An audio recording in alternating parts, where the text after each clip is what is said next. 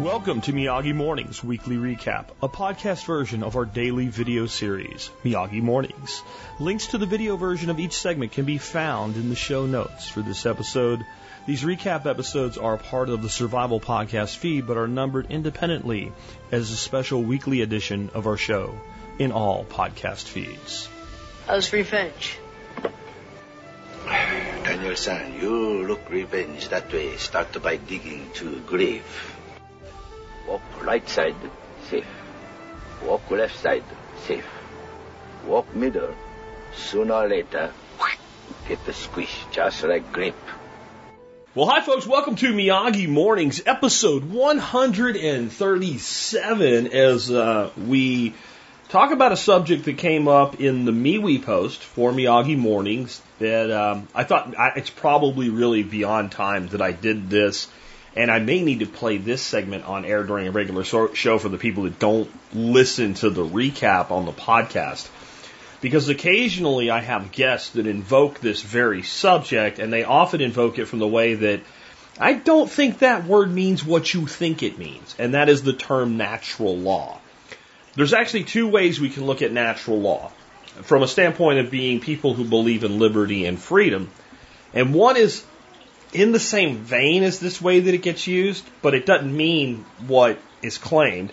And the other is just a much more natural principle that we can look at. So let's start out with where I go, yeah, I don't think so. There are proponents of the concept of natural law who rope this in with the entire kind of sovereign citizens movement and, and other things where it's almost like you're watching like a late night TV show. If you learn the magic words, you can drive without a license, never pay taxes again. Does that sound great? Well, just wait, cause there's more. And, and it's almost like this kind of reverse mysticism of the state. Like, since we all actually know the state is just basically a big pile of mysticism, these vaulted figures over here have this power because people elected them and you agreed to this uh, this contract that you've never seen or signed, you're still party to this contract that says these people have. That is mysticism. It's also though backed up with a shitload of force, and there are a large number of people who seem to actually believe um, that if they simply say the right words or don't say the wrong words, that none of the laws that apply to the commoners apply to them. They'll say, well, I don't, I'm not to be judged under this form of law. I'm to be judged under maritime law or whatever. And this is, this is all dangerous nonsense. There's a lot of nonsense that people believe, and it's overall harmless. I, I was picking on the flat earth people last week a little bit because, well, they were vocal and sticking their heads up like the mole that needed whacking, but if you want to believe the earth is flat, dude, go ahead. Like, that's not really dangerous. Like, you're not going to drive a car recklessly because you believe the earth is flat. You're not going to not think that, even though you're denying physics, you're not denying physics enough that you're like, gee, uh, people think that turn can be taken at about 30 miles an hour, but I bet I can do it at 130 because the earth is flat. That's not going to likely happen. And if you're that dumb, it wouldn't matter why you justified it. You'd probably do it and kill yourself and hopefully not other people at the same time anyway. So it's a harmless belief in bullshit. And lots of people get out and they sell bullshit because it makes for some of the most popular channels on YouTube and other platforms that there are. People love the whole conspiracy. That's why there's a show called Ancient Aliens. Because people love to believe in things that are counter to natural beliefs or to what is best known. And sometimes those people are right, and a lot of times they're just wackadoodles. And a lot of times I think the people behind it aren't as crazy as they seem. They just know that it'll get eyeballs and it's a way to make money and they're entertainers. And all of that I'm fine with up until you you lead somebody to believe if I just file these certain papers and say these certain words, I'll never have to pay income tax again. And I want to head something off because I know it's coming. But you don't know. I've been doing this for 15 years now. I haven't filed a tax return in 15 years. Nothing's ever happened to me. Yeah, and there's a guy not far from here that I'm pretty sure sells meth every day out of his front door, and he hasn't been arrested either yet. And it doesn't mean if some of the people around him don't eventually make enough phone calls, the sheriff's department's not going to show up with a warrant, kick his door in, seize all his meth making supplies, and arrest him. Most of you probably can say, there's a person somewhere that I know of engaging in highly illegal activity that seems to get away with it. You don't then turn around and say, well, it's because they said special words. If anything, it's because they paid special people special money that they're getting away with it, or they're just not yet on the radar. They're not yet worthy of going after what have you. And if you think that you can say something like, I am a sovereign being and I do not stand under the authority of your court, and you can make all the laws that apply to everybody else not apply to you. If you think you can drive your car down the road with your own freaking license plate that you made up yourself and do that in perpetuity forever with no license, no insurance, no registration, and you're never going to get arrested for it, or you're never going to have fines enforced on you for it, you're delusional. And that's where a lot of this stuff comes from that because I'm going to stand under natural law instead of man's law, your law doesn't apply to me, and there's some combination of paperwork and filings and removal of filings and what have you, and your birth certificate's really a stock certificate that's borrowed against, and you can find out how much you're worth, and this is all stupid. None of this has any merit at all. It's dumb. And I had a, a guest last week that teetered into it and was in danger of going overboard with it, and I pulled her out of it, and we went other places because otherwise she was an exceptional guest. Maybe it was the week before last. It was either last week or the week before last, and I didn't want it to ruin what was a great show. Because I, and the reason I don't generally take, and there's some people I really respect that are smart people, they're not flat earthers. But they may as well be for how much they've deceived themselves into believing that this shit's real. It's not. They will put you in jail. They do not give two shits what you say. And, and, you know, there's things that I've heard some of these people say that are just asinine. So they'll say, like, so when you're in court, the judge will look at you and say, well, you've been charged with blah, blah, blah, blah, blah, blah, blah, and you face up to blah, blah, blah, blah, blah. Do you understand? And when you say yes, you're not saying that you understand one word, you're saying that you understand two words. It's a little trick they play on you where you then contractually agree to stand under the authority of that court. You can stand in that court and say, Your Honor, I do not stand under anything here. And as you've asked it, I do not understand. However, I comprehend what you're saying and we can proceed if you feel that we need to. Or you can say any magic words you want. And you know what?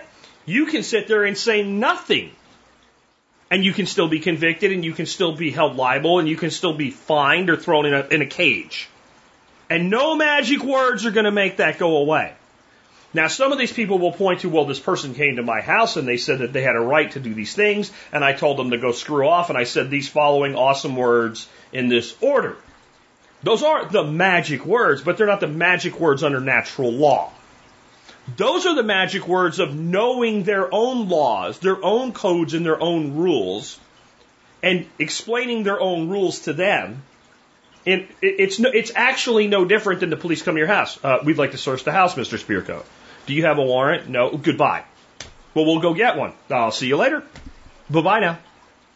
You know what kind of people uh, require a warrant? Yes, smart people. Bye bye now right? Like, that's not standing under natural law. That's standing under U.S. and Tex, in my case, Texas state law. No warrant, no entry, bye bye now. See how simple that is? And that's always only contingent upon the person who has this state granted authority actually recognizing their own rules because we all know they break their own rules all the time. So uh, an entity, which is basically a criminal gang, that's what the government is, that constantly breaks its own rules all the time, that puts jail, people in prison against its own rules all the time, that constantly ignores its own standards for itself all the time. You think you're going to pull some magic conjured bullshit out of your ass, and they're going to recognize your magic is stronger than their magic. That's what this, this argument is. So where do we get where we have relevancy in this concept of natural law? Two places. One, it absolutely can be argued in court. It absolutely was, for a large period of history, argued in court. You can go out and research why lawyers stopped doing it, and the big answer is because in most cases it ceased working. And if you hire a lawyer, you don't want them to do the thing that that you know is like the best thing for the balance of all things in the universe. You want them to do the best thing to get the outcome that is most favorable to you. That is the purpose of an attorney. You've been charged with a crime. You either want to get you you want it either thrown out, you want a not guilty verdict, uh, you want an innocent verdict, you want drop charges, you want at a bare minimum a reduction in the charge so that if you are convicted, you're convicted of a lesser charge with less consequences. That's what you want. You want some kind of outcome like that. So here would be an example of, of, of, natural law trying to be invoked. Let's say that I was growing a whole bunch of big plants that get these nice little buds on them, and uh, they're not the kind that the state of Texas says I'm allowed to grow now. They're the kind that they say I'm not allowed to grow.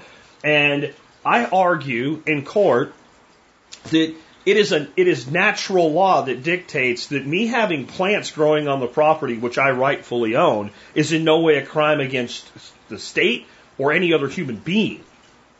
That this is this is this is this is natural that I should be able to control the plants that grow on my property. I completely agree with that argument. And you know what it'll do in court of law? Absolutely nothing, including when you say you do not stand under their authority. It won't matter. You're still going to freaking prison for growing, you know, illegal cannabis, at least in this state, especially the kind of quantity I have in my head here, this big cannabis forest, right? You're going deep in the pen. You're going so far back into jail, they're going to have to pump sunlight in with a straw for you. That's what's going to happen. And it doesn't matter. But we can argue from that point.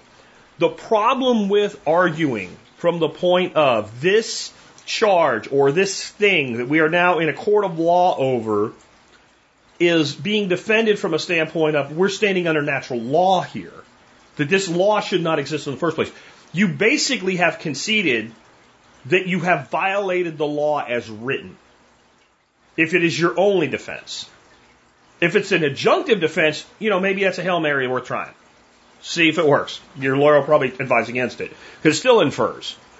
So basically, what you're saying is, yes, I really did these things that you accuse me of, but I should be allowed to do them anyway. That's that's a basic defense that you're using there, because God said so, or the natural observations of humans, uh, and these things are endowed to us by our creation or by our existence. Like this is not dependent on the belief in a specific deity or even a deity at all to use natural laws of defense. And I believe in the validity of this defense. I'm just telling you it doesn't work.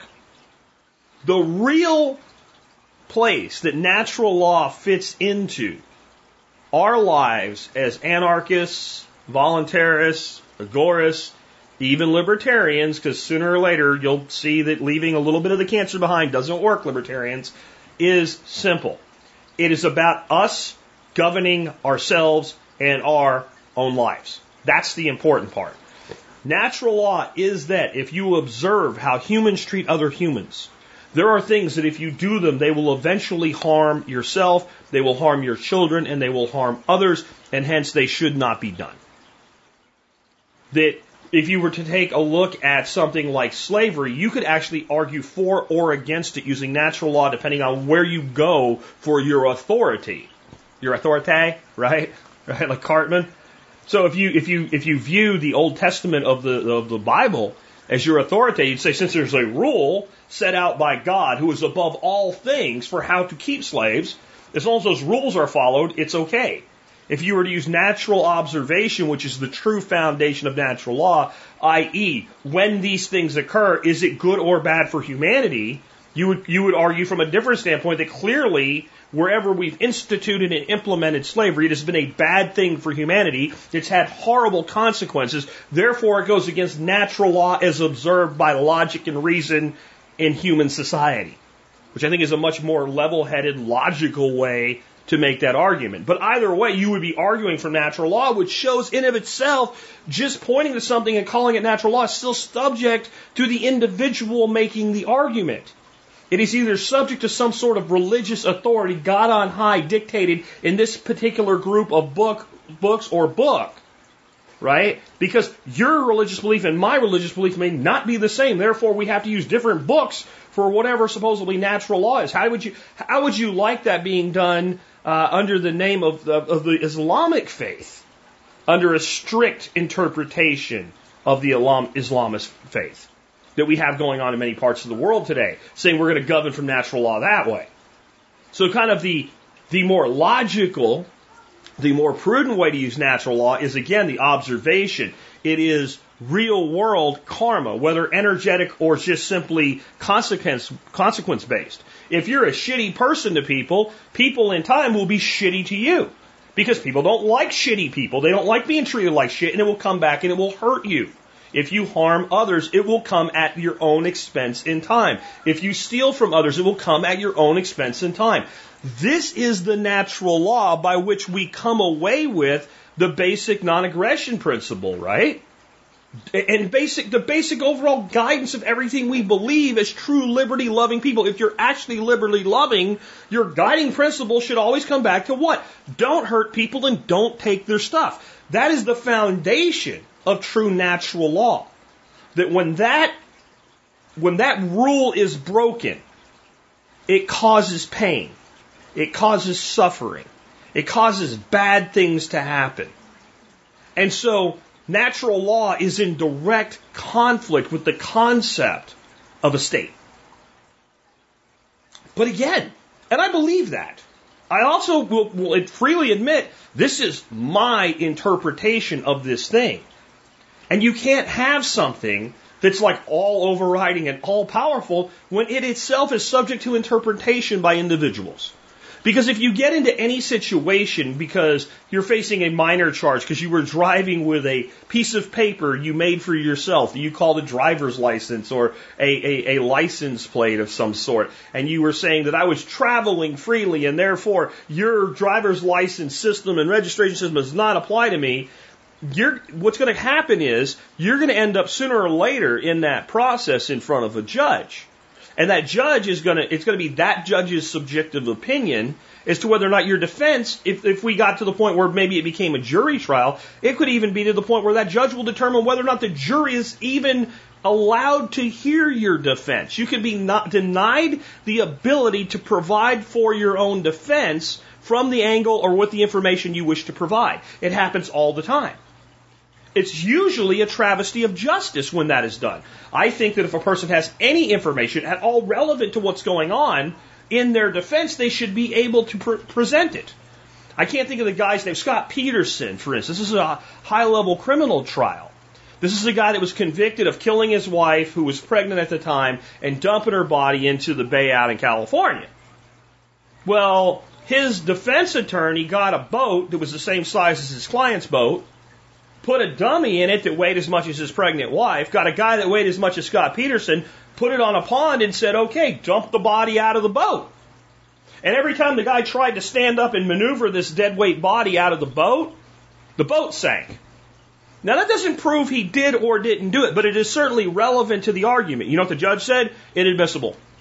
So the defense attorney was never able to provide that information to the jury. Oh, but you're going to go into court and tell the judge that you don't stand under his authority and you don't agree to the to, to the uh, the stipulation of the court, and therefore it doesn't it doesn't apply to you. Yeah, that's going to work.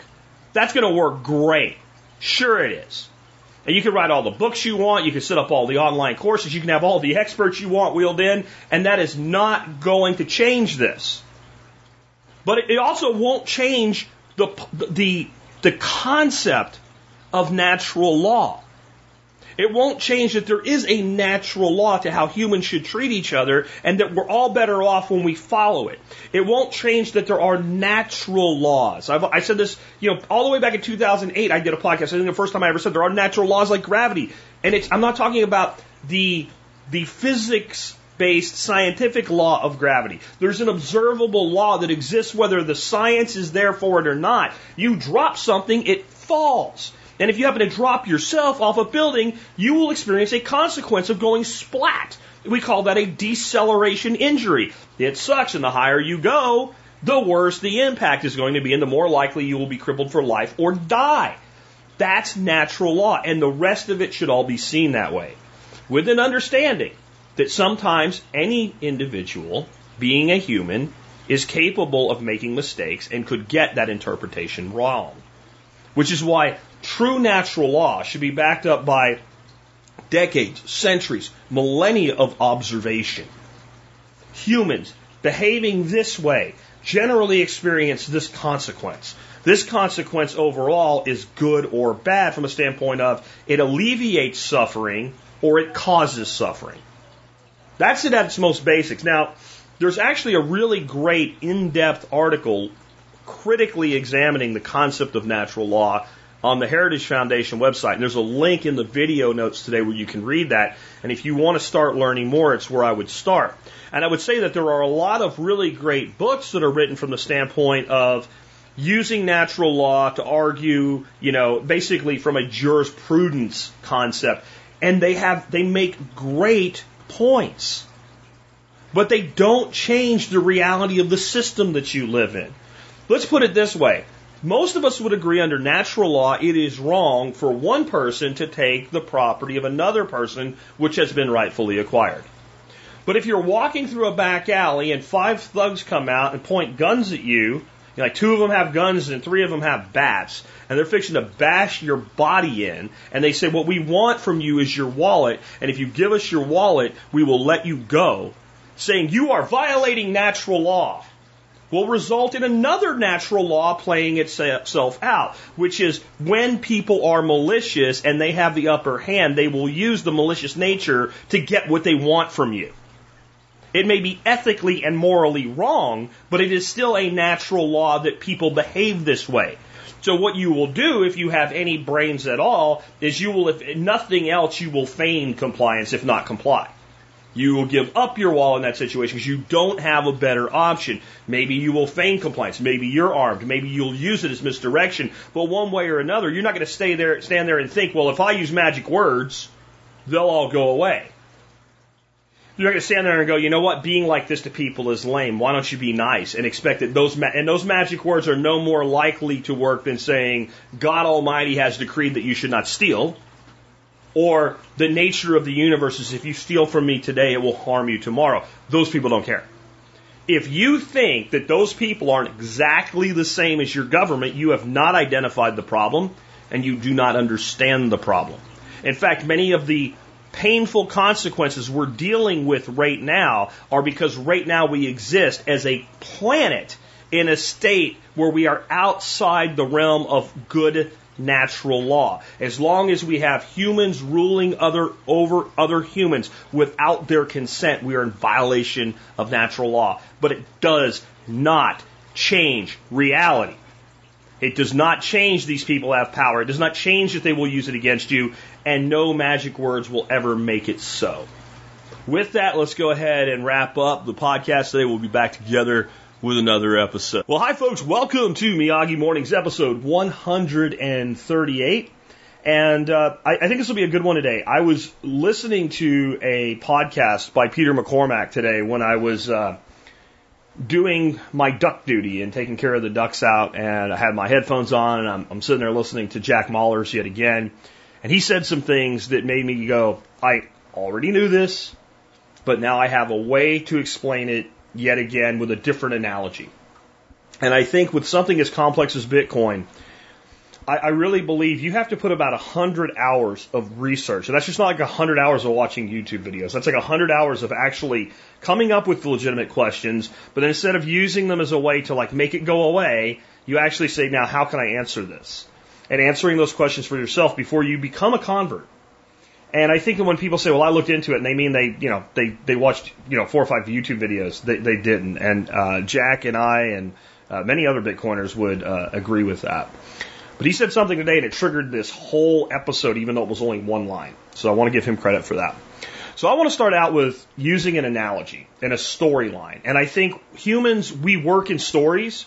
And when you create a scenario that's not attached to a polarizing issue, it lets the person's mind open, and, and some of the greatest teachers in history have used stories to teach. We all know this. So I'm going to tell you a story, and you are going to be in the story with me. And in this story, you are a banker. In fact, you are a loan officer. You sit in a great, giant, beautiful office with a big desk, and people come to you and say, Please, sir, may I borrow some money? And you say, no, be gone, or you say, yes, I shall give you money. And then you're making a risk based analysis on behalf of your bank, and you're determining, I believe that this person's a good risk, that our money will go out and come back to us, and we will earn some money and interest on this, and this is a good bet or a bad bet, and then I hit rejection. Big red, red rubber reject stamp right on the guy's forehead, and out the door he goes. So I come to you and I say, well, here's what I'd like to do. I'd like to borrow $400,000. And your first question is going to be, what's your income? and I, I show you my personal income is about $100,000. And then your question is going to be, and what are your personal debts? And I'm going to show you, I'm going to say to you, okay, well, here's, here's my personal debts, right? These are my personal debts. And you're going to look at it and you're going to see that almost all my personal income seems to already be going out the door in personal debts. And I want you to ask yourself a question right now. At this point in our story, if that's all the information you have. I have a $100,000 income. I want to borrow $400,000. Um, I have a lot of other debt. I don't really have a lot of extra income that you can see yet. Will you give me the loan? And if you're on the live stream, go ahead and, and type, you know, yes or no into the comment section. Would you give me the loan? And I will continue the story uh, as well. So now you've got that in your head. You would say probably most of you are going to say what? No. Why would I? Why would I give you the money, jerk? You don't, you don't have enough income and you have a debt to income ratio that's not really great. And I say to you, okay, but see, I'm not asking for a personal loan. I'm asking for a business loan and my business owns this building.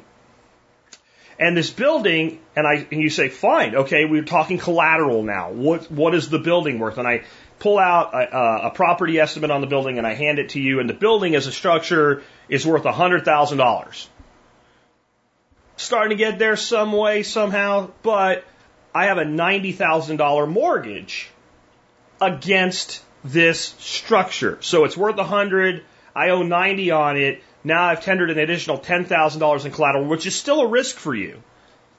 And I want $400,000. Are you going to give me the loan yet? And most of you are probably going to say, no, pound sand, get out of here. Big reject stamp on the forehead. Why are you wasting my time? Hold on, hold on. And I pull out like a big old, you know, roll of blueprints, right? And I lay these blueprints on your desk and I say, Mr. Banker, what you need to know is I'm tendering the entire building as is as collateral. And inside this building are lines and lines of computer racks. And in those racks are computers, thousands of computers, and they're hooked up to the, to the whole world through a great big fat back end connection. And I, I rent space in these computers to other people to do things with. And here, and I pull out another piece of paper and I go, this is my income statement. And I'm billing about a million dollars a year for these computers to do their task. And I have expenses of about a quarter million dollars on this business. So this business posts an annualized profit of three quarters of a million dollars and I am now offering the building, the computers, everything as collateral against a $400,000 loan. Now, are you going to give me the loan?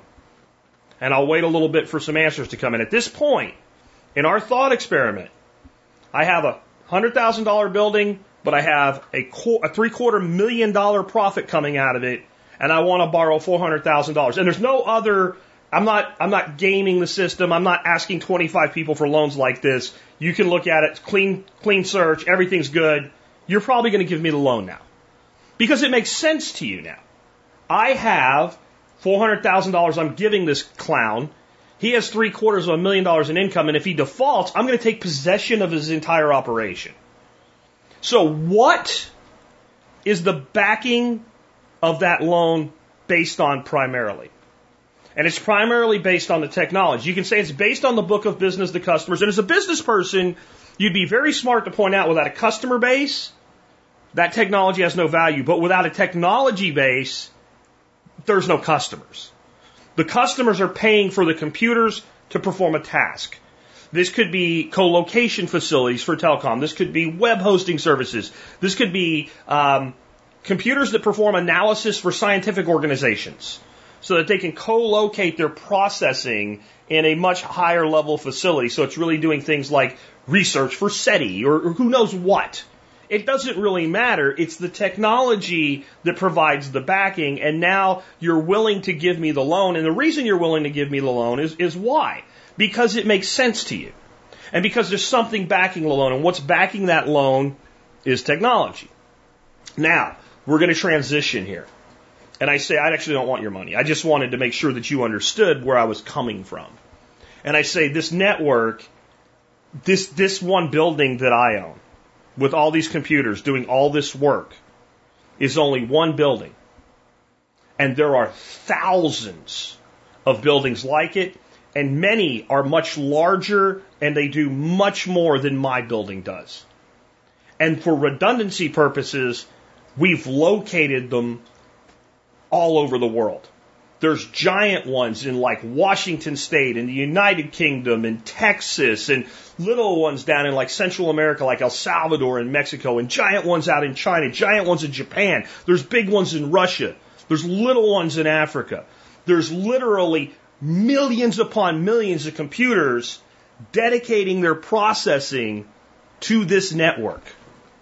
Now, how valuable is the network? Let's, let's forget about whether you're going to give me the loan. How valuable is that network? Now, let's expand the knowledge of the story, because the story is now the truth.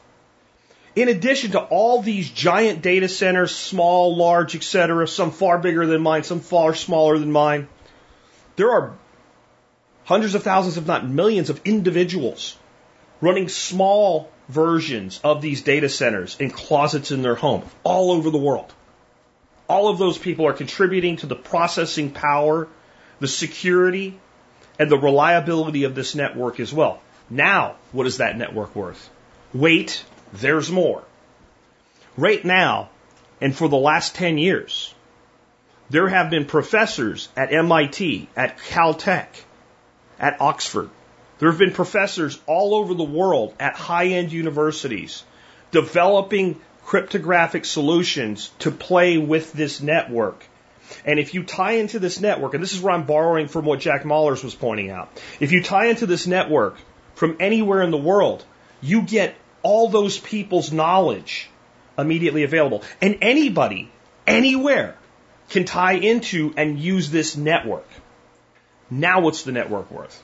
oh wait, there's more. There's also tens of thousands, if not hundreds of thousands of people for this discussion because in the minds of most people this would be the right phrase. We'll call them hackers. They're not actually hackers. They're very advanced coders. They are also all over the world from corporation level to governmental level to um, to institution level to individual level working to develop technology and security and functionality for this network. And if you tie into it from any, if you're in the middle of the outback in Australia, but you have an internet connection and you have uh, power, you can tie into this network and you get all of that if you're a third world nation like El Salvador or Paraguay or whatever, you have access to the technology being actively developed by MIT professors on cryptography in this network. You have access to the technology being developed by people that are building large corporations like the Strike Network. You have access to technology that is being developed to work into this in a multi-layered approach on this network with giant corporations that have just gone public like Coinbase. You get it all from one access point and you can build anything you want to go on that network. Now what's the network worth? And then I tell you the purpose of the network. The purpose of the network is so that any, any two entities can conduct commerce on this network that has all this going for it in any way that they choose. They can conduct commerce in a peer to peer model where everybody's written out. They can conduct commerce in a multi party method they can conduct they can conduct a transaction for a dollar, or they can conduct, conduct a transaction for $10 million. And both of those transactions can be almost free relative to the size of the transaction because what you've been told about this network that it has to be expensive to spend a dollar is wrong. And here, and I show you, because I don't have time to do it in this video, I show you how that works. And you know you can actually spend a dollar and it'll cost you less than a penny. And I say to you, now you can sit using this network and you can conduct a transaction with someone all the way around the world for pennies. and you have instant settlement in some instances, and even what's considered takes a long time to settle is less than half an hour, and you're going to compare that to something like Western Union or the Visa network or the MasterCard network, which is a closed, all those other networks, ACH, all of those networks are closed networks. You can use that network, but you pay a fee to use it, and you cannot build a technology that works on it. But you can. You can build any technology you want to, to live on this network. Now, I want you to just take a second. And anybody, okay, here's a here's somebody trying to come up with nonsense. Uh, loose, Luke, Lukin. Like, Strike is a KYC scam. No, it's not. No one makes you use Strike. Uh, what happens when everyone is KYC'd? You don't have to KYC all your Bitcoin, and because you're using a custodial Bitcoin, not real Bitcoin. Wrong. Wrong, wrong, wrong, wrong, wrong. No one is in custody of your Bitcoin to use the Lightning Network. I can't go into that today, but this is an example of clung to ignorance. When you use the Lightning Network, you are not using custodial Bitcoin. You are using a payment network to send Bitcoin from one person or one party to another party or one party to multi party. You can hold Bitcoin and use Lightning and never give up custody of your Bitcoin until you send it somewhere. And no one has ever shown me a transaction where I sent this somewhere using Lightning and it didn't get there. So your, your objections are absolutely asinine and they are based on false beliefs.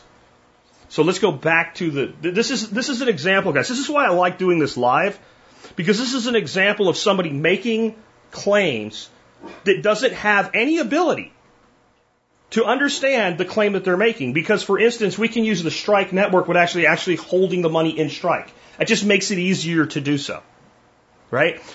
You can have a Lightning wallet that you maintain full custody over.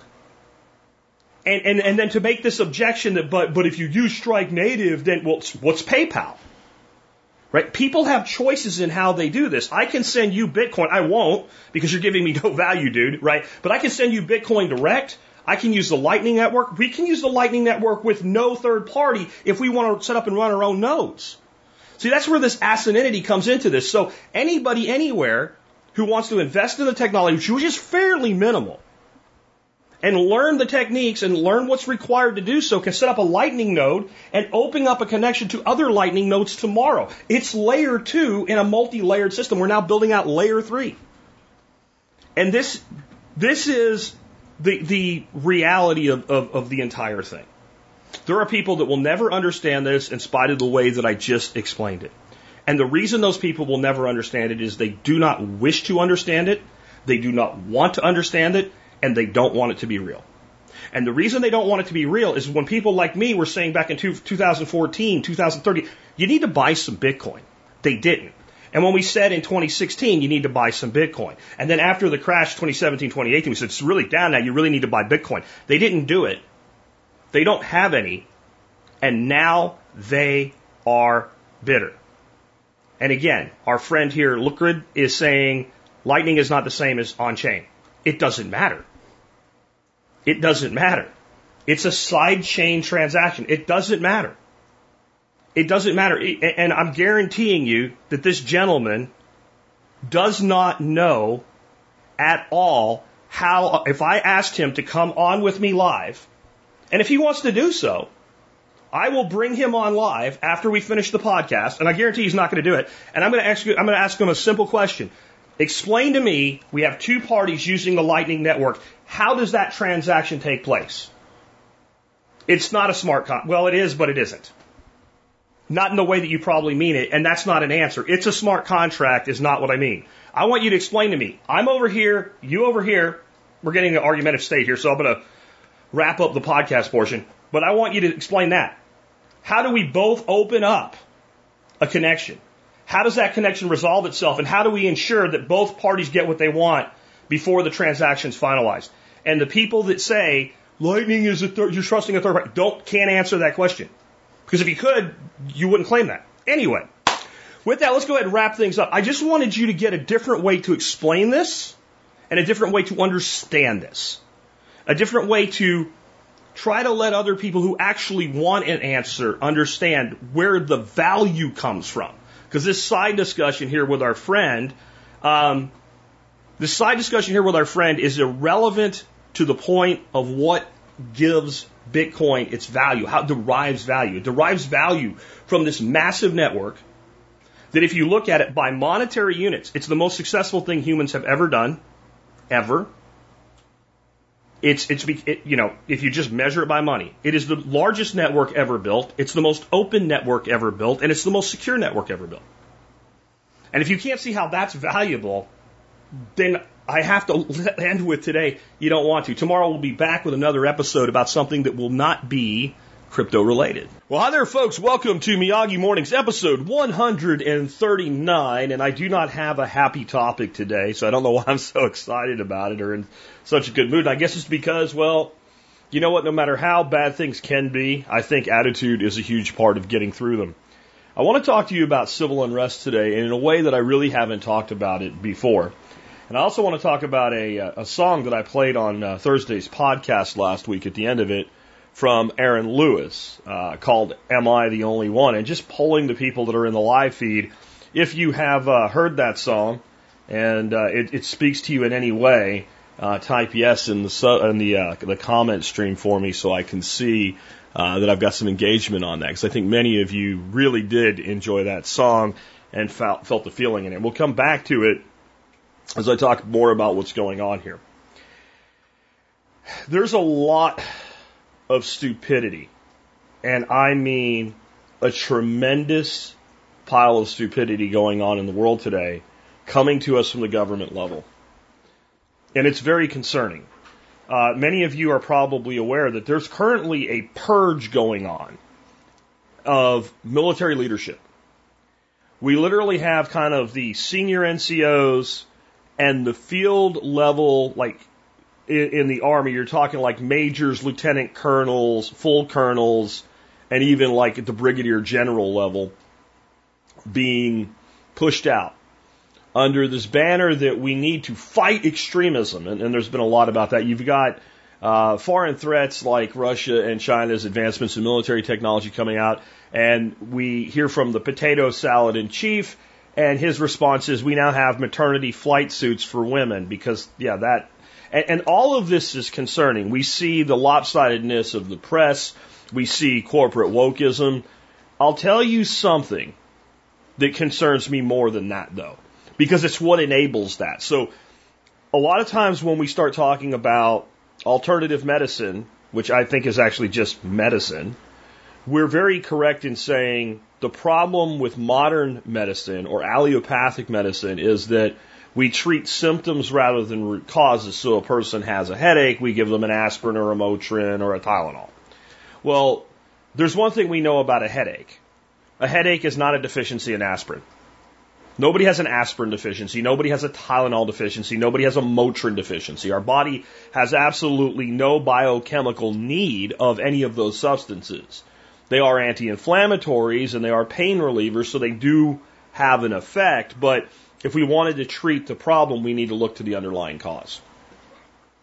Well, the underlying cause of the government not doing this, but being able to get away with it, is the people. A, a huge portion of the people. And, you know, I've often talked about, you know, putting away childish things when you become a man. And this idea that we're the majority of people needs to be put away. Or that the people that are batshit crazy are not large in number also needs to be put away. And yesterday I did um, a, a podcast about ancient civilizations. And in talking about ancient civilizations, I used a term that apparently triggers people. And for all the stupid triggers out there, I didn't know this was one, but it is. I referred to taking care of animals as livestock as I, trigger warning coming up animal husbandry. And this person was deeply offended by my misogyny. This is misogyny, right? Because in Roman times, apparently, men owned their wives. I would say this actually stems from a deep ignorance of Roman history, by the way. I'm just saying. Um, but even if it were true, so what? You're offended by the root of a word in a foreign language that is now dead and nobody even speaks. You had to dig that far back in history to be offended by a word, and you are. This is more concerning because what it, what it leads you to only be able to conclude is a tremendous portion of our society has denounced all reason. They have denounced every bit of reason and logic. This is why we have people doing shit like actually with a straight face telling you that it makes sense for a failed male athlete to be able to grow out his hair, maybe take some hormones so he gets a little bit of man boobs, claim to be a woman, and compete against females. Like there, there is no logical place that this makes sense. Like the, the, the transgendered hero, uh, Bruce Jenner, whatever the hell he calls himself now, and he's still a he. I'm sorry, but uh, and he can be whatever he wants. I don't care. But even even Bruce Jenner, what Caitlyn Jenner came out and said, "This is stupid." Like this is a guy that won the decathlon as an Olympic athlete. He's like, "This is stupid," and of course they immediately turned on him. But it's the segment that actually will look you with a straight face and tell you this this is inherently dangerous. And then you have a government that has consistently, while being complete and total scum, remember, I hate all government. I hate everything about the state. So if I say one group within government is less bad than another, that's not advocacy for government for those of you that are anarchists, but you're also slow students, right? That's just a, that's a fundamental look. That's looking at a landscape and going, these people are more dangerous to my way of life than these people. That's just a threat analysis. If you can't understand that, that's not my problem. I'm not even going to try to help you with that. But we've had this kind of left-right false dichotomy. But what we've, what we've had up until very recent times is the right has pointed all of their people at the complete ape shit, batshit crazy people on the left and made out the entire left to be those batshit crazy people. Conversely, the left has pointed to the complete ape shit, batshit crazy people on the right. And you guys on the right, you have them too. They have different neuroses. They have different levels of insanity. They have different ways that they want to control others and pointed at them and made them out to be the whole right. And this has been used to divide us and to keep us from talking to each other and finding common ground. What's happened in the past couple years, and this is where it gets dangerous at the governmental level, is the mainstream left has largely embraced their batshit crazy wing. Now you just might think, oh, they're showing their true colors and, and what have you. If you're a student of history, and you should be, because remember, what do I always say about history? We do not study history to avoid the mistakes of the past because we're going to make them. We study history because the mistakes of the past will happen again, and we study history so we can recognize them and individually and collectively, the people that have some sanity and awareness, be prepared for those things to come back. And historically, when it doesn't matter if it's a left or right in the modern way they teach the political spectrum, which by the way is a lie, but I can't get into today. When either side embraces its batshit crazy wing, it's usually a head fake. Okay? It's a head fake. It's not real. All these people that knew this is freaking nuts didn't all of a sudden decide it makes sense. They've realized there's enough batshit crazies now that we can move the mob with a slight motion so that resembles the sea and gives us great pleasure as we take over. Most of the batshit crazy that's been embraced by those in power in history once they get full power, it's not the opposition that they completely wipe out. They wipe out their own batshit crazies first because they've all put their hands up and they know who they are. This is what's happened in revolution after revolution after revolution throughout history. The first person, the first people that the regime that completely seizes all power and goes maniacal crushes, puts in internment camps, or outright kills are the people that help them get in power. Then they go after the other side, and hopefully they've done enough crushing of their own that the other side cowers in fear and lets them. And this is another thing you have to understand about regimes seizing this type of control, so that we can get into discussion of how this all looks if shit goes sideways hard. They don't want to kill everybody. All of this New World fanatical nonsense about they're going to wipe out everybody and take us down to 500,000 people or whatever nonsense people come up with defies looking at history. Governments look at you just like you learned in the Matrix. I don't have a battery, but let's pretend this little fish filter here that I'm using for the video is a battery. You're a battery like in the Matrix, and if you get rid of all the batteries, you have no power. If you have no one to rule over, what's the point of ruling? So what they do is they kill, imprison, torture, etc., berate, beat down enough to get the masses in line. If they wanted to just kill everybody, they wouldn't build walls around their own country to keep people in. Think about that the next time you think about a wall. But where are we in this huge movement that is absolutely going on in our society? We're in what I call a dry tinder phase. Now, during the pandemic, they would say that certain nations maybe took it really hard because you notice it's all the old people that died and they had like really mild flu and cold seasons for a couple of years. And then when we got the, the COVIDs, that those people were ripe to be taken by a new variant of any sort of respiratory illness. Valid theory. But that's dry tinder. That's dry tinder. And that comes from the concept of you, if you don't clear out and manage a forest, when there is a fire, and there will be a fire, right? There will be a fire. If you don't clear the dry tinder, you get a forest destroying fire rather than a forest renewing fire. And, and, California hasn't figured this out yet. They can't manage their forest. That's why they have the disasters that they have every year. And they get forest fires that completely destroy forests because they won't manage them properly. And then they get mudslides. So you get a cascading effect of disaster. Keep that in mind. We now have a situation where the left, and I mean the batshit crazy left, actually believe they're 100% right. And the right actually believes it's 100% right.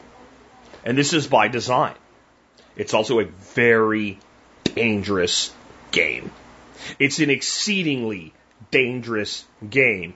We are now at a point where you have this pile of debris that could start a massive fire and instead of clearing it out, everybody is cutting all the dead wood off of their trees, raking up all their leaves, and they're bringing it to a central location and going, gee, I hope nothing bad happens. And the, and the mound gets giant like a garbage pile in Idiocracy, where it's like Mount Crumpit from frickin' The Grinch Who Stole Christmas, and pieces of it are falling down and landing all within the streets of the cities and towns that the people building up the tinder live in. And it takes this. One guy going flick of a cigarette into the pile, and a little smolder starts. It doesn't look so bad. But if it's not immediately stomped out, once it goes, there's no stopping it.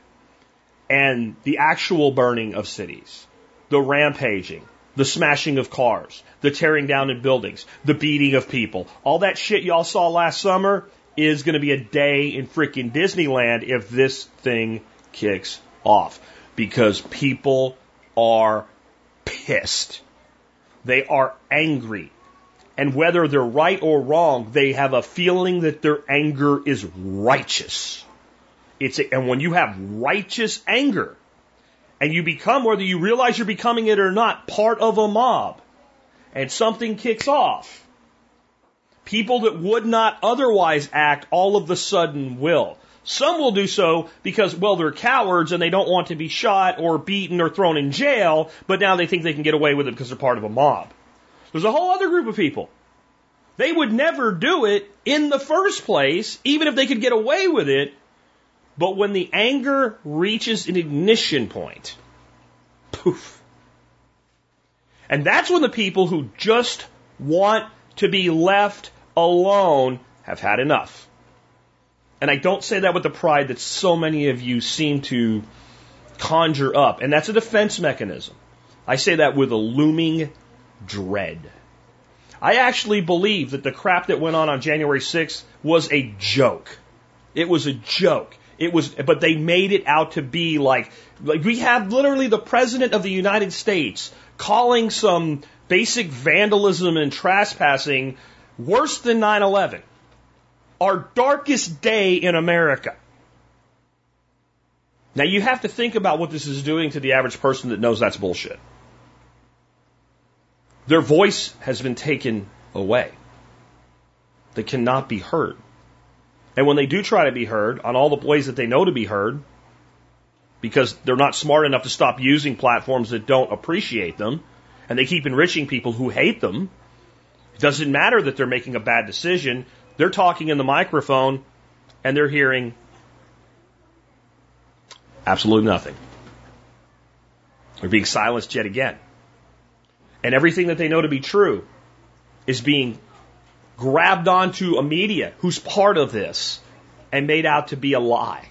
And everything they know to be a lie is being made out to be true. And even when it is true, and even when everybody knows it's true, it's hidden. If you have seething anger over some of the things that I'm saying right now, throw a yes in the in the comment stream just to see. You know, if there is a seething anger in you, if if, if this if this resonates with you, if you feel this way, not that you're going to do anything, but if you feel this way, and then realize something. The people that listen to me, they're not batshit crazies. I, batshit crazies show up and then they leave, even if they think they're on our side, right? Because they're like, he's not one of us. He's logical and reasonable and rational and he doesn't, you know, pander and bullshit, so they haul ass and they run away. So I don't have irrational people here. I have calm, level headed people who don't want this shit, and yet you feel this way. So how do you think the batshit crazies on your side feel? Because they're actually freaking right for a change. And then they add their level of like nonsense and innuendo and stupidity. I saw a thing yesterday. The UN is in Utah, man. And some chick getting in some UN security officer's face. And I'm like, maybe I should look this up before I start spreading bullshit. Turns out it's from 2019. It was a UN conference that everybody knew about. But now the UN is in, in, in, in, in Salt Lake City vaccinating Mormons or some shit, is how they were making it out. You got this desire, I think, on both sides for this thing to melt down by people that don't know. And that brings me to the song by Aaron Lewis. And there may be some people who, um, who are my fellow anarchists and stuff that go like, why would Jack like a song that much? Because it, it rings so much of patriotism. I like it because it rings of outrage. And this is, it's triggering liberals. They're offended. They're upset. I, I know that's easy to do, but they're upset in a different way. And I want you to explain, uh, understand why because in this case, music shows us the truth of the pile of dry tinder. Aaron Lewis is a different kind of musician. One of his first big country hits was a song called Granddaddy's Gun. That song had been recorded previously by a guy named Rhett Akins and a much more famous country music artist, Blake Shelton. Both of them are good artists. The song is meh when they sing it. You don't believe it. You don't believe it. If you listen to Aaron Lewis's version of that song and you've never heard it before, you think that's Aaron Lewis's granddaddy's gun and that gun is really hanging over his mantle. He sells it. He doesn't sell it because he's fake. He sells it because he's passionate. He sells it because, and I mean this in the best way, he is a singer and an actor at the same time. He can actually convey the emotion. Am I the only one? Is a song he wrote. He really does feel that way, way, but guess what? So do tens of millions of others. They don't hate the song for its words. They hate the song for its truth, its passion, and its meaning, and the very fact that it scares the absolute living fuck out of them. That's why they hate it, because it reaches right into their fucking little pussy ass hearts and says, there are people that will say no to you and they have the means by which to make you know they fucking mean it. And by the way, the version of that song that's been sanitized for the radio fucking sucks because there's a place for the F word and if there's ever been a place for it, it's in that type of song right now, and it conveys the heat it conveys the anger. It confers the rage of people who are not separated by the color of their skin, who are not separated by their gender, who are not separated by any of this bullshit. They do not care if Barney and Frank get married or Sue and Betty get married. They don't give a shit about any of that. They just want the most fundamental right of humanity. The right to be left the fuck alone. And they're being told no. You cannot be left alone. And on the other side, you have these people that actually think they're right. And they actually think they're defending the rights of minorities while they burn down minority owned businesses, while they destroy the livelihood of the people they claim to want to defend and protect. So it is very clear that they do not mean the shit that they say. And if this ever lights up, it will be one of the most bloody things that you can ever, ever imagine, that you could ever get your head around. It really is. I don't say that because I want it to be true. I say that because I don't want it to happen. But like I said in an earlier episode of Miyagi, if this happens, the people listening to this, the people that really are listening to this, the people that are actually getting the point, the people that actually listen to what I say, that don't cherry pick a piece of it so they can be outraged, either leftist or rightist outrage or anarchist or statist outrage, that listen to the totality of it, we will not be the ones that decide that it starts. We will be caught in the middle. And we need to be prepared for that the way you prepare for a storm. But a storm that can think and move and act to a degree. Because mobs don't actually think. They move like a storm. They trend in a direction. And you need to be looking around you right now. You need to be thinking about where things will be the worst. And flat out, you do not want to be there.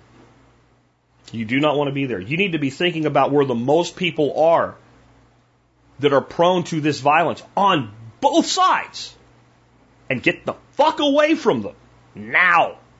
You need to partner up with people who are ready to defend but do not wish to instigate.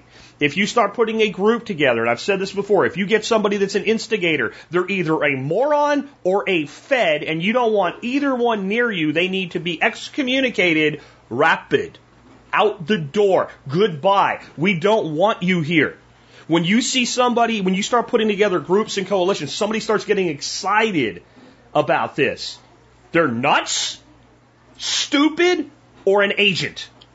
They must be put aside. They must not be let in. They are cancer to what you are trying to do, and they are out there. And they're the ones that instigated the January 6th event. Don't think for one minute that didn't happen.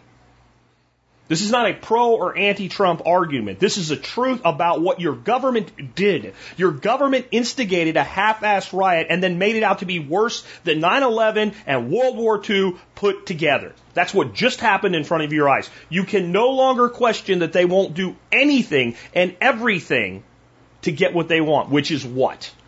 Total control.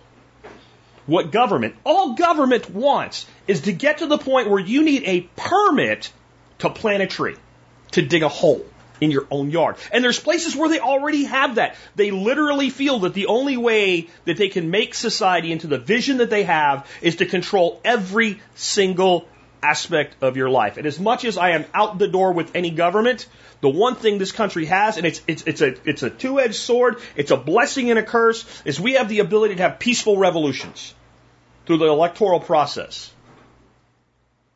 And I'm going to tell you, if this march goes any further on the left foot, it's almost inevitable that the shit I'm talking about is going to happen. That's not a defense of the right. It's an analysis of the danger. And I say this to any of you that maybe have had the ability to have an open enough mind to listen this long that are on the left side of this dichotomy, that think it's okay to have, you know, transgendered men wrestling females etc., and all that stupidity, all the dumbness that goes with it, they'll take you out first. They are not on your side. And the reason you're triggered by shit like Aaron Lewis's song is it touches you. And that place it touches you is in the last little bit inside of you that's willing to accept reality. Listen to it. Stop this nonsense.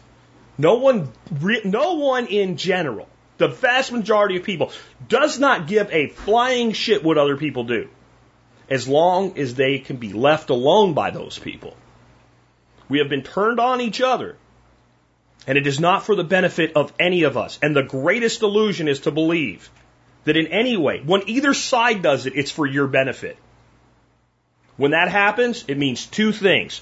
You were well programmed in the so-called education system, and the fluoride in your tap water is working. We'll end there, and uh, I'll be back to get tomorrow with something a little bit more positive. Well, hi folks, Jack Spirko here with another edition of Miyagi Mornings. This is episode 140, and it was inspired by my good friend and fellow Goose, who we had a, an interesting debate last night that has nothing to do with this uh, on Unloose the Goose. But he asked me after the fact do you think it's worth it to put together a bug out bag?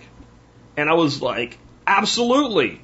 If you understand why you're doing it and what purpose putting together a bug out bag has. So, kind of coming at this from a macro standpoint, and I don't mean to insult anybody out there that I self identifies the way I'm about to describe, but I kind of break preppers into two main groups. This grouping is not something you'll find in an encyclopedia or a book or people agree on. It's not official. It's just the way I describe it to kind of make it make sense to the most people. And within each group, there's tons of subgroups. There's extremists and, and, and, and, and moderates in any, you know, dichotomy. Uh, but I think there is an actual dichotomy here, and I refer to them as Red Dawn preppers and practical preppers. And the Red Dawn prepper is the person that's probably met, read one too many Brad Thor books or something like that. And the bug out bag is like the movie Red Dawn. When the Cubans parachute in, or whoever the hell it is, the Chinese or the North Koreans, they're going to grab our bug out bag. We're going to go into the wilderness and we're going to fight the Second American Revolution or, or whatever it is in their minds. But it's not necessarily that that puts one into the red dawn prepper category. To me, when it comes to bug out bags, right? It's the person that thinks the purpose of the bug out bag is to live out of long term for any reason. Because this is not practical. Since it's not practical, you don't go in the practical preppers. This is fantasy land. And um, I just want you to think for yourself, and those of you who are in the live stream, um, how much weight do you think the average person can carry for any length of time and distance in something like a backpack? You know, is it is it a is it a hundred pounds? You know, I have to say I've rucked a hundred pounds before. It's not fun and it's not something you can do sustainably. It really isn't. Um, is it fifty pounds? And that's tough. That's tough once you start getting for any duration and distance, but it can be done by a person who's trained and ready to do it. Now, the average person out there, even a person who's in really good physical shape, that does train, that has conditioning, if they're, and uh, Jonathan says probably around 30 pounds, I think that's for a grown ass man, uh, it's a pretty good number. That's in good shape and is not injured in some significant way, doesn't have a bad knee or something like that. 30 pounds is is is there. And uh, M- Michelle says 15. I think that's actually probably more in keeping with a lot of people. I think it's somewhere in that range, 15 to 40 pounds, depending on the person. And so, as soon as we acknowledge the weight, let alone the capacity, we realize right away that this is not a long-term proposition, and it, it was it was never meant to be a long-term proposition and we, we can go away from the things that, that, that are the sizzle that sells the steak in an episode of, you know, 24 or like Brad Thor's Scot Harvath series or whatever, uh, or something from Tom Clancy or some, you know, uh, espionage uh, series on, on network TV, the term bug out bag. And we just put that on the shelf for a minute and let's call it what it actually is.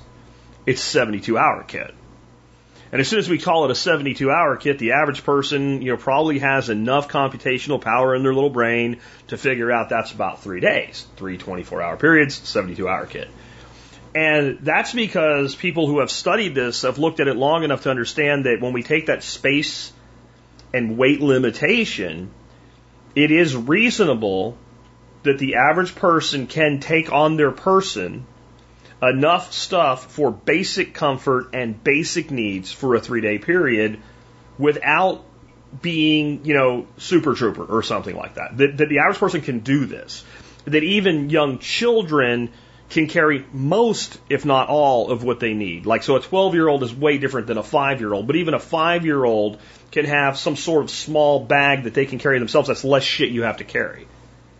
And so, we, as soon as we look at it that way, and we understand the purpose of it, all we have to do is to start to think about our six primary survival needs. Because I'm not going to give you a list of stuff to put in here today. I don't have enough time to do that in a Miyagi Mornings episode. But we're going to think about food, water, shelter, energy, security, health, and sanitation. And so what we need to do is we need to sit down and have an honest, come to Jesus meeting with ourselves about the limitations of size, space, and weight and say, what are the things that I need to shore up these six needs? And if I do that, I've done kind of the best that I can under the circumstances. And a good way to think about this is imagine that you didn't have, we're going to get having a plan of where to go in the next segment here, but for now, you're going to go to a high school gymnasium. And maybe it's a shelter, maybe it's just abandoned. But in this scenario, there's no one waiting for you when you get there. There's no cots, there's no blankets, there's no electricity, and there's no plumbing. And you're in a, you're still in a pretty good position, right? Because basic shelter is handled. And we'll, you'll have to come back and figure out, well, what if we didn't have the gymnasium to go to? But this is kind of a good way to get your mind around this.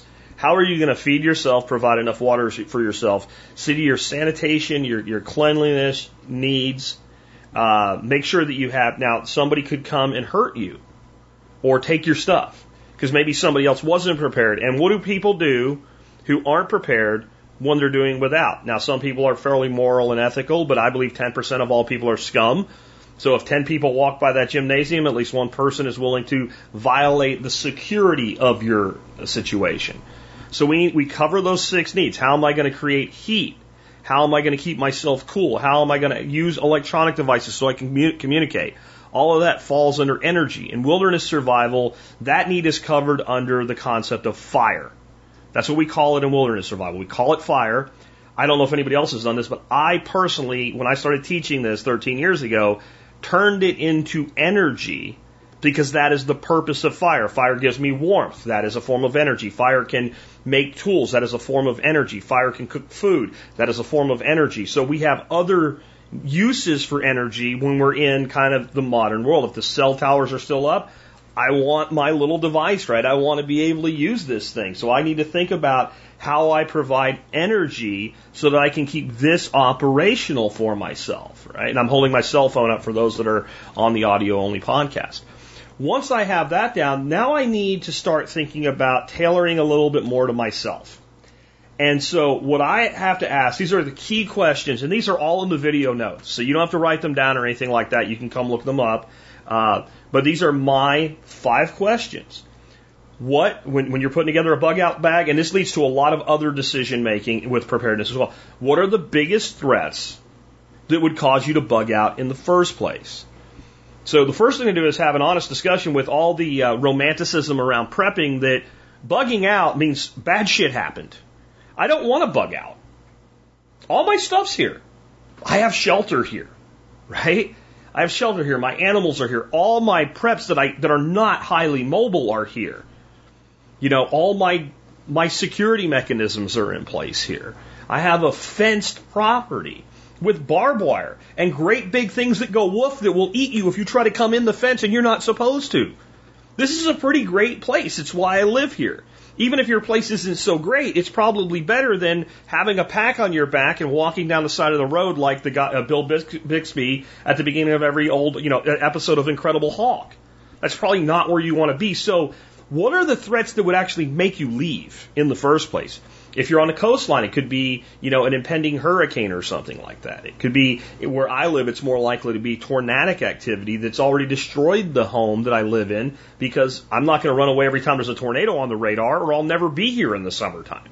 Right? So we want to do a th- th- threat analysis of likely threats that would make us leave. Then, where would you go? So many people have bug out bags. I said, great. When you when you have to bug out, where are you going to go? Because the woods is not a good answer. The mountaintop is not a good answer. So if you're lucky and you're well prepared, maybe you have a bug out location, right? An actual bug out location where you have a, a second bit of housing and that you have the ability to basically live life mostly normal when you get there. Well, that bug out bag needs to be designed to get you there over a three day period ish based on how you would probably get there and the route that you would take to get there. But then we start to go into my rules of three that are not, you know, how long you can live without, but my rules of three is for redundancy. Two is one, one is none, and three is for me. I believe you should have three of every plan or you don't have enough plan. So if I can't go to my bug out location, then where would I go? And if I can't go to that place, maybe my secondary plan is my brother Bob has a place that's about two hours away, and we have an agreement with each other that if something goes wrong for him, he can come to me, and I can go to him, and we've even staged some gear. Great. Okay, that's my second plan. What if I can't go to Bob's? What if this is big enough that Bob's in deep shit too? What's my third plan? Maybe my third plan is I have a whole list of hotels, and whichever is outside of the affected area, I'm actually going to whip out the Visa card. There's nothing wrong with that, but you better be prepared to do that in advance so now where am I going to go? And what are the three places I would go? And what will get me comfortably to those three locations in, in the best, you know, the best that I can do for that? Then, how am I going to get there? If I'm going to get there in a car, then I can carry a lot more shit in my car. My bag is the truly mobile stuff, right? The stuff that if I end up stuck somewhere, I can pull out of the car and I can kind of make do until I go to my next place, right? Whether that's a FEMA shelter, which means you really didn't plan because that's not some place you really want to be. Um, or, I mean, I'm going to tell you the number one way, the number one way that people have written into me in 13 years of teaching this, I used my bug out bag, is somebody in the family was critically injured or became critically ill, and that person had to go straight to a hospital and stay a multi day stay. That sounds mundane, but when it's your loved one who was just in a car accident and you don't want to leave that room because they may draw their last breath, it's not mundane. And it's been things like I was out at an event, you know, something like somebody's doing a backyard barbecue, everybody was getting tore up by mosquitoes, it was making everybody miserable. I went out to the car, pulled the off out of my bug out bag and passed it out. And then I replaced it. Like those are the types of everyday uses that I've heard over and over. So if times get tough, or if they even if they don't, is what I teach, and there's how that gets used. What resources would be easy to acquire once you got to where you were going, and which would be hard to acquire? Because even though we're not going to live perpetually out of a backpack, if we have some, like if energy's not going to be reliable there, there are small portable means of generating energy. I'm not a big fan of like, you know, solar powered battery packs or something until you don't have another option you know, an unfolding, you know, one that folds out like a 15, 20 watt solar panel and a battery, you know, a battery backup system that can charge cell phones, that can keep you going a long damn time. So that would just be one example. Again, I'm not trying to give you a list here. I'm trying to say, like, when you get where you're going, what will you not be able to have? And is there something that if you take it with you, it will sustain you long term for that individual need? And then your last question is, what do you need to be fully mobile and what can you rely on other methods? So if you need something to be able to be thrown on your back and go somewhere, that goes priority one to try to make it work in your 72 hour kit. A lot of other things, either by either because you can't physically make them mobile, is on your back mobile level, or because you only have so much finite space, then you're going to default, what's my next level of mobility? So my primary level, level of mobility, like the, the, the, least likely to be completely impaired form of mobility is my two feet. We used to call it shoe leather express when I was a kid. Where are you going? I'm going here. How you getting there? I don't have a ride. Shoe leather express, right? So that's, we know we can do that. Our next level up in mobility is a vehicle. So the things that don't go in the 72 hour kit, but we really wish we had, they go in the vehicle kit. And then maybe we move one off from there to like like trailers, RVs, camping gear, shit like truck kits, etc. And we, we won't get into that today, but that's kind of how you categorize this stuff. And as you do that, you start it becomes really quick the hierarchy that goes in a very limited space in that backpack that, that goes on your back. The next phase for people is we have to also be honest about what it isn't. What isn't this thing? And we already talked about the Red Dawn versus the Practical Prepper, but there are some things that are legitimate things to build bags for, to build mobile kits for, that the average person 72 hour kit is not. It is not an active shooter bag. An active shooter bag is something I grab because some guy's gone ape shit at a jack in the box, and there ain't no cops, and I'm willing to risk my ass to try to take them out. Everything in that bag is about keeping me alive if I'm injured, keeping somebody else alive if they're injured, so there's some first aid to it, but primarily, how do I actively engage somebody with superior, superior firepower? That's an act, that is not a bug out bag. It is not an E&E kit. An E&E kit is going to have a lot of the same components as a 72 hour kit, but it's designed to help me get away, to hide. In a survival situation, unless you're caught behind enemy lines in North Korea, you want to be as loud, noisy, obnoxious, and visible as you can most of the time. Like if you're in the wilderness, you want to be found. So like kill it kill a, kill a protected species out of season and build a fire where you're not supposed to, and somebody will come arrest you, and then you'll be saved. That's that's kind of the mentality that you're into. So you may want to not be really obvious where you are in a survival situation. You may be you may have found a place to hole up for a day or two, and you don't really want to attract attention to yourself. But in general, you're not trying to escape. So an E and E kit, maybe there's a per, per, place for that, but don't get that mixed in with your with your 72 hour kit in your mind. And then it's also I mentioned wilderness. It's not a wilderness survival kit. You know, in a wilderness survival situation, you're in a totally different situation than trying to get from here to your brother Bob's. You know, you're purposely putting yourself in a wilderness situation into a position where you're going to you know, have a high probability if, if the least thing goes wrong, you're going to survive in the wilderness. If you are in an evacuation situation, I have to leave my home and go somewhere safer. Unless every other option has been eradicated, the last place I want to go is into the wilderness. I want to go from an area of little support to an area of greater support. And that's the purpose of that, that kit for me. And I think if you, if you take this approach, you start to realize something that, that a lot of us who just, I mean, just type me in the comments if you're on the live stream. If you really like guns and ammo and tactical shit and knives, like, you know, you like that, you like putting together kits like that, or you just like having the stuff. Like, if a gun show comes, you're probably going to go to it, and I'll, I'll, I'll, I'll get it even all started. I'll type in the uh, subject line me. I, that's me. I, I, I get it. But I shouldn't use building a bug out bag as justification to buy the next shiny, you know, titanium spork or whatever it is. And what I'll realize if I have this honest come to Jesus meeting with myself about my needs, where I would go, how I would get there, and space and weight limitations, the vast majority of what anybody needs to put a 72 hour kit together is in your home. How do we know this? Can you live in your home for 72 hours in relative comfort without leaving? If you couldn't before the pandemic, you certainly can by now. You've figured out how to do that, how not to go out for dinner every day or whatever.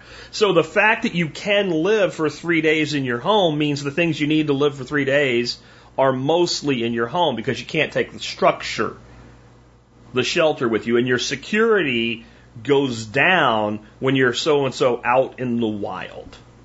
So should every single person in the United States, and every, every single person in the developed world put together a 72 hour evacuation support kit?